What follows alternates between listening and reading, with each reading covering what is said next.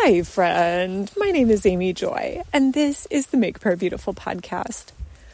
I have been thinking about spiritual gifts of late. I read through C. Peter Wagner's book, Prayer Shield, and he talked about the different spiritual gifts, but then also about prayer as a potential spiritual gift. And he had some points about spiritual gifts that were just so helpful, I guess, for me. And for me as an intercessor, yes, to even define what it is that an intercessor does and why might an intercessor be one of the spirit or why might intercession be one of the spiritual gifts even though it doesn't show up on any of the lists or at least not the main lists. So he just it was lovely. I really appreciated his biblical analysis and maybe i'll talk about it at some point. I do have it some of my thoughts in the book. It's something like but can't anybody pray available on Amazon. I'll put the link in the show notes if you're interested. But beyond that, I've been just thinking more generally about the gifts and how we each have gifts and how to us they usually seem pretty easy, whereas for other people they are really, really hard. I sent out an email about hospitality and how the uh, if you have the gift of hospitality, you're like, of course people should come to my house. Come on over. But that for other people, it's like they're filled with anxiety and they're filled with guilt because their house doesn't look nice or just the idea of having people over is a huge source of stress. And so I liked how my friend Cindy put it that when you're doing something with your gifts, it's like it's as easy for you as falling off a log. And for other people, it's, it's not that easy. So all of that makes me very happy, that kind of idea. But along with that, I had a friend write and ask us an interesting question. And she wasn't asking me personally, it was more just something you could tell she was mulling it over with the Lord, um, especially about the gift of hospitality, because somebody had told her some years ago that she carries this gift, but hadn't been exercising it of late. And so she said, Is it really something I carry? And if so, what does exercising it look for me in this season? And I think that that's a beautiful question, probably about any of the gifts in any season. You know, is this something that I carry? And if so, then what does it look like for me to be faithful with that?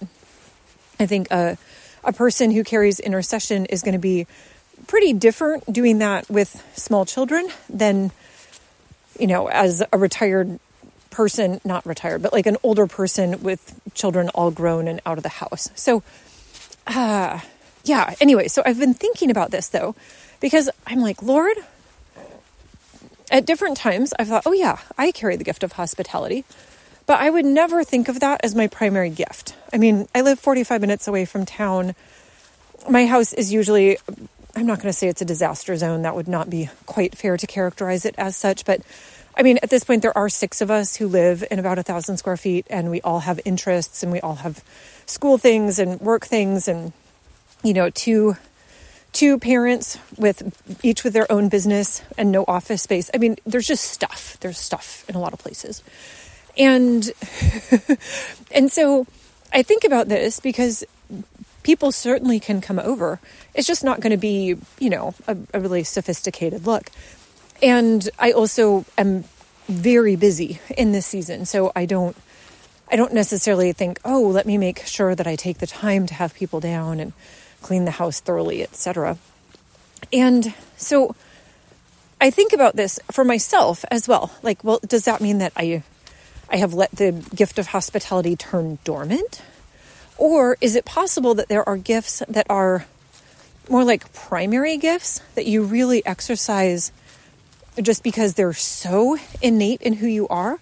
And then there are other gifts that are maybe a little bit more secondary, kind of like, yeah, I can pull that one up, but I can also let it go. So I don't know. This is something that I'm just, I'm mulling it over. I don't know that I've ever heard teaching on this, but if you have thoughts, I would welcome you to send them along. So, yeah, Lord, I thank you that you do give us lots of gifts. I mean, I think about how the list of spiritual gifts itself is, I don't know, 24, 25 long in the scriptures, and there's probably additional if you go with what C. Peter Wagner suggests. And so, Lord, for the places where there are additional gifts, perhaps, that we're not fully exercising.